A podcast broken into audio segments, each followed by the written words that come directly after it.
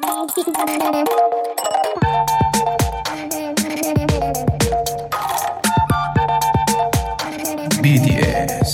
Behind the Story.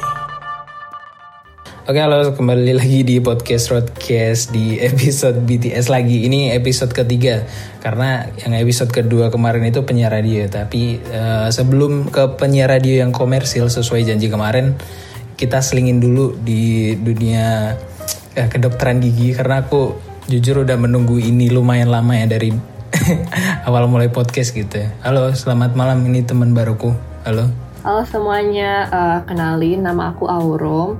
Aku masuk FKG UI tahun Wih, 2019. keren keren Terus sekarang aku lagi koas, jadi baru masuk koas. Jadi baru lulus S1 kemarin, gitu. wisudanya kemarin banget. Widih, congrats ya, sudah wisuda. Tapi perjalanan dokter itu lama. Nanti koas tuh 2 tahun kan? Betul. Iya, idealnya 2 tahun. Tapi koasnya FKG agak beda sama Oh. FK. Nanti Oh, mungkin gitu ya. jelasinnya terakhir aja ya. Oke, boleh, boleh. Jadi, em, sebelumnya udah pernah dengerin podcast sebelum sih, Aurum? Aku kalau dengerin nggak, tapi pernah diajak jadi eh, Iya, waktu itu di apa Noise kan? namanya bintang kamu ya. Iya, aku soalnya tahu Lupa sih. aku by the way aku tahu Aurum dan kenal Aurum ini dari eh, Noise sebenarnya, dari iseng-iseng gitu. Karena aku emang cari eh, anak-anak kedokteran gitu. Karena pengen ngobrol aja. Jadi aku mau ngobrolin eh, tentang dunia kedokteran gigi. Kebetulan kan kamu eh, sud- udah koas ya. Iya, lagi koas. Mm-mm. Jadi aku tuh kepo gitu gimana sih eh, di balik seorang dokter gigi itu karena kan aku taunya ya dokter gigi ya kayaknya seneng-seneng aja gitu kerjanya tuh. Aku kan pernah juga ya ke dokter gigi. Dan biasanya dokter gigi itu emang cakep-cakep sih. Oke, jadi jadi gimana aku aku kepo dong gimana sih rasanya jadi dokter gigi itu meskipun kamu mas, masih koas ya tapi kan udah ngerasain ya. Em, jujur eh, capek banget soalnya dan kaget soalnya kan koasnya FKG itu beda ya sama kedokteran. Kalau kedokteran itu setahu aku eh, mereka itu ke rumah Ah. sakit terus observasi pasien dalam kutip ngikutin eh, dokter-dokter yang ada di sana terus paling-paling tuh anamnesis anamnesis tuh kayak Hmm. tanya-tanya ke pasiennya misalkan kayak keluhannya apa segala macam gitu cuma sampai situ ya setahu aku Iya iya. Terus, tapi kalau kedokteran Iya. gigi, oh ya dan kedokteran itu dia time based. Jadi dalam waktu 2 tahun, ya udah 2 tahun itu kamu koas eh, lulus gitu. Ujian terus ya Hmm. udah lulus. Tapi kalau kedokteran gigi itu beda. Di kedokteran gigi itu requirement based. Jadi kita itu pas pertama kali masuk koas, kita tuh dikasih eh, list kasus-kasus yang harus kita cari dan kita kerjakan. Hah, kasus? Jadi iya, jadi misal gini, eh, untuk koas saya harus cari kasus misalnya Gigi berlubang. orang pasien yang giginya berlubang. Udah gitu Oh, lubangnya iya, iya, juga spesifik, spesifik. Hmm. Jadi kayak misalnya yang lubangnya ada kecil, terus ada yang besar, Iya, ada iya, yang iya. sampai harus dirawat saluran akarnya gitu. Nah itu kan eh, artinya kan eh, saat koas nanti aku harus cari ya kira-kira ada nggak Hmm. ya orang yang punya keluhan kayak begini begini begini gitu. Oh iya, Nah, iya iya kan? temanku, temanku ada Eh. namanya, namanya siapa kemarin itu? Jadi apa? Jadi ini. Dia dokter gigi UGM. Oh, Jadi dia dia nanya aku, kamu punya nggak eh, teman kamu yang gusinya bengkak atau gimana? Bengkak, di- iya biasanya kalau gusi jadi, bengkak. ah, udah. jadi dia tuh galerinya foto-foto gusi sama gigi. Hmm, nih memori aku HP ku udah penuh gara-gara foto gigi. iya kan, gitu kan? Iya. Siapa sih Nah, namanya? itu aku tuh- lupa, sorry. Iya, nah kayak gitu salah satunya kayak gigi, berlubang. Terus itu baru satu ya, Eh, maksudnya baru kasus untuk eh, nambel gigi. Tapi kan kalau di kedokteran gigi itu banyak banget ya. Ada yang gigi palsu, harus cari orang yang kehilangan giginya misalnya tiga gigi kayak gitu. Waduh. Kan susah ya nyari. Iya, Kad- terus bener-bener. kadang-kadang tuh ini masih banyak ya. Ini, ini salah duanya. Nah terus eh, kadang-kadang eh, orang itu agak kurang notice sama kesehatan gigi dan mulut. Jadi kayak kalau misalnya nggak sakit banget, nggak ke dokter gigi Iya dan nggak bener. mengeluhkan gitu kan. Biasanya orang kalau Termasuk dokter aku. gigi tuh, iya jujur aja gitu. Kalau misalkan orang ke dokter gigi kalau udah sakit banget gitu nggak ketolong Iya, baru ke dokter iya, gigi. iya. Kalau nggak apa kek minum-minum apa pakai yang dingin dingin dulu atau apa gitu yang bisa yang bisa meredakan si sakitnya gitu. Nah, dikompres lah pipinya. dikompres dulu lah gitu kan. Nah Menghalalkan jadi- segala cara. iya. Nah, jadi ya gimana nih caranya biar aku bisa selesai koasnya idealnya dalam dua tahun tuh semua kasus tuh saya selesaikan gitu, Waduh, Dila- dilakukan ditindak lanjutkan gitu kan. Aha. Nah, caranya adalah dengan cari pasien. Ya itu ya. Nah, nyari pasiennya gitu. Jadi kayak pertama nanya-nanya keluarga dulu, keluarga kerabat, ada Iya, nggak yang iya. sakit gigi bla bla bla bla bla. Terus ada nggak? Abis itu kalau misalkan keluarga kerabatnya udah nih tapi kayak nggak ada kurang Bikin Instastory. eh, nggak memenuhi cari instastory pakai Oh, iya, beneran? manfaatin. Oh, beneran iya, ya? jadi Kirain kayak sharing share share aja ke Twitter tuh biasanya katanya Twitter tuh banyak Oh iya iya iya. Terus iya. Atau biasanya tuh ini belusukan kak jadi aku tuh belusukan nyari pasien Oh belusukan beneran Jadi belusukan kayak- gitu kamu. Iya, aku kayak ke ke apa pemukiman warga gitu. Terus kayak ya permisi, saya lagi koas, saya lagi cari pasien. Ah. Tapi harus pakai seragam begini. putih-putih gitu gak sih? Sekarang udah bukan putih, sekarang tuh namanya scrub. Jadi bentuknya kayak kayak seragam apa ya warna-warni sih sebenarnya. Kan Scrub kayak ini aja mau mandi ya pakai body scrub. Iya, pokoknya sekarang tuh udah bukan pakai Snelly yang Oh, jas itu putih namanya gitu. Snelly ya, Sekarang oke. itu namanya Snelly yang Oke, jas putih. Hmm. Sekarang tuh ada yang namanya scrub itu kayak seragam dokter. Kayak kayak gitu. keren, jadi kalau jadi kuncinya ya ya itu requirement base gimana caranya bisa dapetin ngelesain semua requirement ya Iya. dengan cari pasien. Biasanya kalau kalau kalau anaknya maksudnya mahasiswanya rajin nyari pasien gitu ya mungkin akan cepat selesai. Tapi kalau susah nyarinya keterbatasan segala macam ya ya Tergantung Mungkin- personalnya masing-masing lagi ya baliknya. ya. benar. Heeh. Tapi Jadi banyak doa aja aku deh. aku mau tanya kan kalau eh, di kedokteran apa tuh namanya kedokteran umum tuh biasanya eh, prakteknya tau lah aku harus beli ini beli itu yang mahal banget. Bahkan beli tanda kutip beli mayat buat praktek kan. Terus kalau misalkan dokter gigi tuh ya eh, cari tahu itu tuh langsung case by case langsung gitu ya. Kayak kamu tadi belusukan gitu dan gak harus eh, nggak boleh jijikan kan. Itu namanya kan mulut orang diobok-obok boleh. gitu loh. Gak boleh. iya, gak boleh. Nggak beli gigi gitu maksudnya gimana sih kalau Oh, beli. beli gigi juga beli. beli gitu mahal Jadi kayak mahal. iya. Ini apa namanya kalau di FKG yaitu eh, nggak enaknya adalah ya kita tuh alat-alat bahan gitu kadang-kadang harus beli. Mhm. Dulu pas saya masih eh, sekolah S1 eh, itu juga harus udah beli-beli gitu loh nyicil-nyicil beli investasi aja. Nanti bakal kepake terus kok. Eh, terus alat di Ah. kedokteran gigi kan nggak baik nggak dikit kan banyak banget. Ya itu makanya jadi dari dulu semester 1 belinya ini semester 2 sampai semester 7 tuh apa-apa. Ya. Jadi barang saya itu tuh, tuh satu kayak box gitu. kayak cermin kayak aku pernah nonton Mr Bean itu. Yang waktu di dokter gigi kayak ada cermin bulat gitu. Iya kan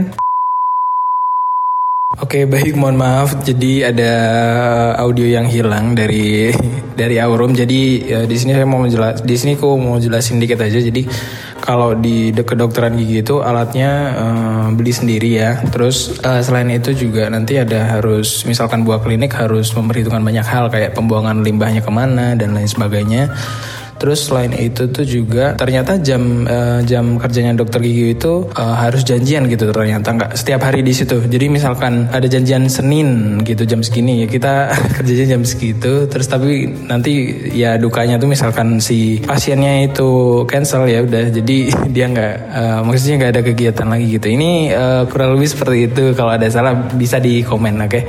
Jadi kayak gitu aja. Oke lanjut kita pembahasan selanjutnya. Tapi eh, aku sekalian mau konsultasi ya mumpung gratis ini.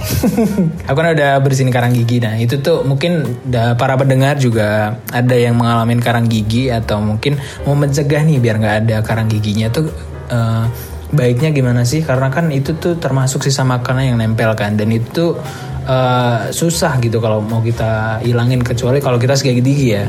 Sikat gigi pun kadang eh, kalau nggak teliti juga susah hilang gitu loh. Nah, gimana sih Bu Dokter? Eh, jadi karang jadi karang gigi itu dia bakal kebentuk kalau misalnya eh, intinya kayak kita habis makan ya makan terus misalnya gosok Iya. gigi kurang bersih atau kita lupa gosok gigi nah itu bekas-bekas makanannya Hmm. tuh akan nempel lah ya di gigi gitu nanti dia tuh lama-lama Iya, iya, iya. akan ngebentuk yang namanya karang gigi itu nah karang gigi itu nggak bisa Hmm. dihilangin dengan gosok gigi karena dia tuh udah dia tuh dia tuh kalsium Iya, udah Iya, jadi jadi karang. dia tuh nempel banget sama gigi kita. Nah, emang pembersihannya Bahkan pakai tusuk gigi pun nggak bisa hilang kan nggak itu? bisa, nggak bisa, Iya. nggak bisa. Nah, pembersihannya itu memang harus scaling kan ke dokter gigi. Hmm. Nah, scaling itu sebenarnya harus eh, idealnya dilakukan enam bulan sekali. enam bulan sekali. Jadi setiap enam bulan sekali itu datang aja ke dokter gigi untuk scaling. Eh, itu bersihin karang gigi itu. Bersih karang gigi ya. Yang lima ratus ribu itu kan? Enggak ah, makanya jadi Enggak ya?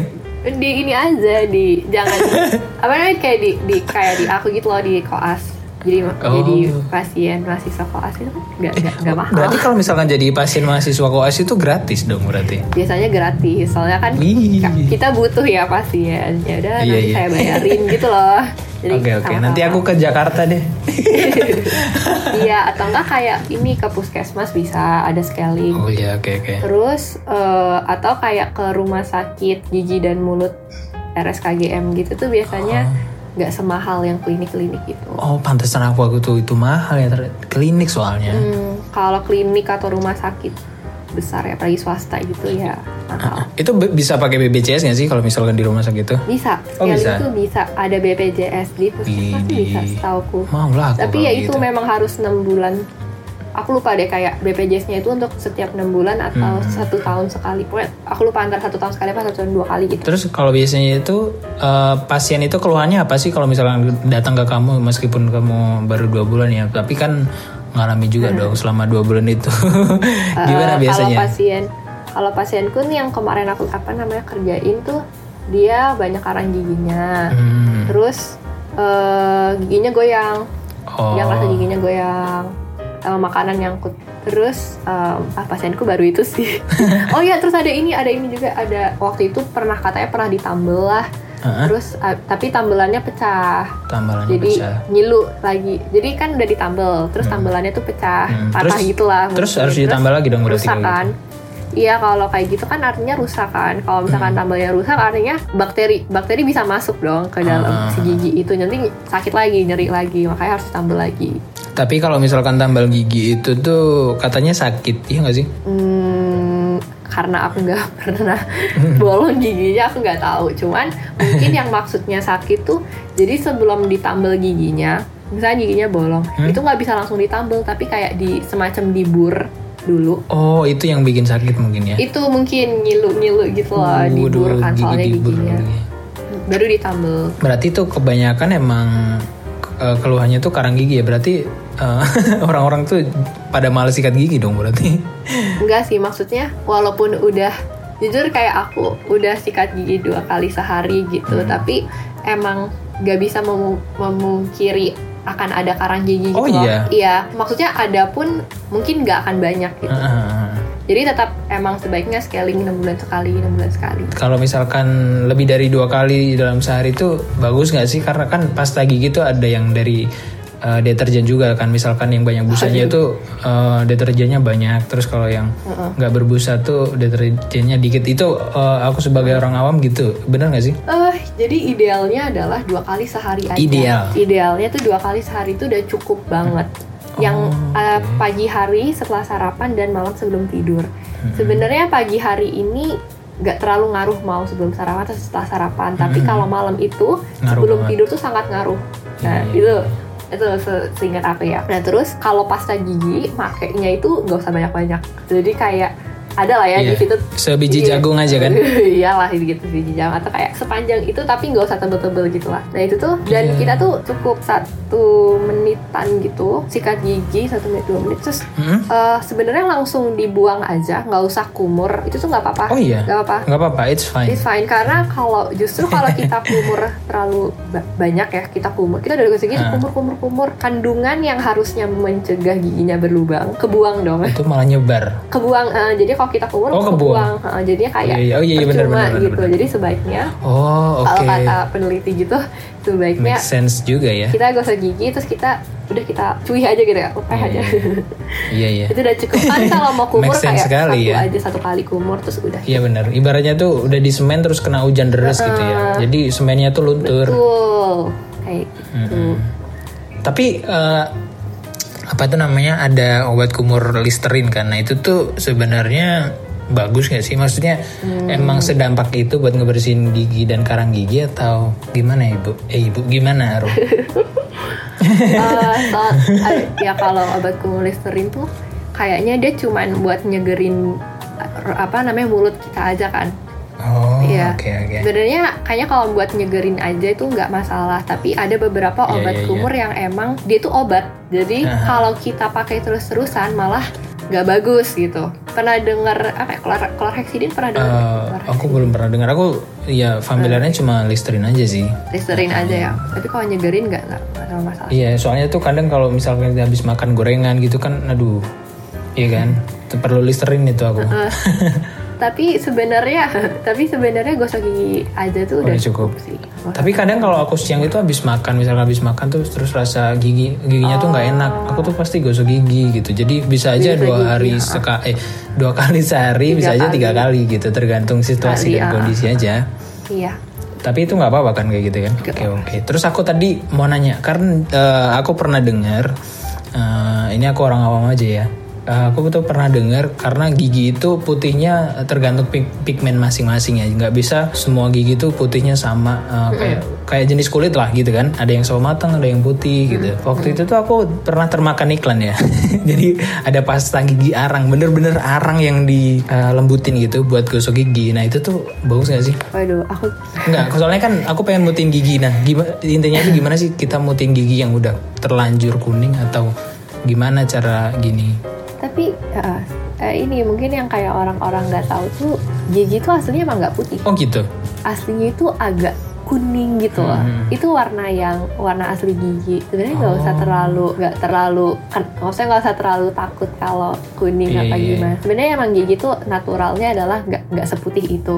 Terus yang kedua mungkin kalau misalnya merasa giginya kuning, misal ada gini orang yang kebiasaan minum kopi, minum Eh. teh, ngerokok, itu memang ngaruh sih. Giginya itu akan akan Oh, lebih itu ngaruh. coklat, akan ada stain gitu, ada warna-warna yang lebih gelap. Mungkin kalau memang orang yang Oke. punya kebiasaan itu terus ternyata pas dilihat giginya emang kuning-kuning yang apa ya? Kuning agak gelap lah. gelap gitu, ya Pengaruh mungkin kopi dan ya apa yang aja dikonsumsi kebiasaan. kan? Heeh.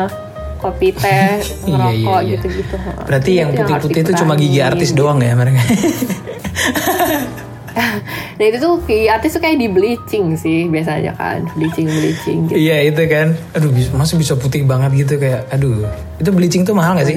kayaknya mahal Ya, aku tahu mahal tapi soalnya waktu itu tuh aku kirain wah kayak enak ya jadi dokter gigi itu cuma nungguin pasien aja di rumah. Dan pasiennya tuh cuma sekali doang tapi bayarnya mahal. Tapi ternyata setelah aku tahu tuh ternyata harus ada jadwalnya juga dan bisa aja di PHP gitu ya. Iya. Yang kita obrolin ini sih tadi. emang susah. Koas itu susah. Iya apalagi kok Asmo tadi harus cari pasien ini itu. Iya bayarin pasien juga. Oh ya bayarin itu. Iya Soalnya kan Berapa? ya itu tadi aku bilang kayak kita butuh pasien terus pasiennya mau ya udahlah. Lima puluh ribu gitu ya? Lebih. Oh, lebih? Iya. Aku mau dong jadi Tergantung pasien iya ini. Iya boleh boleh. Keluhannya apa? Tiketnya yang mahal harus ke Jakarta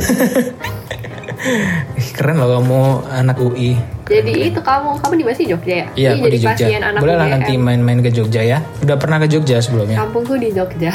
Oh kampungmu di Jogja? Iya ini kalau lebaran suka pulang ke Jogja. Oh berarti lebaran ini ke Jogja ya?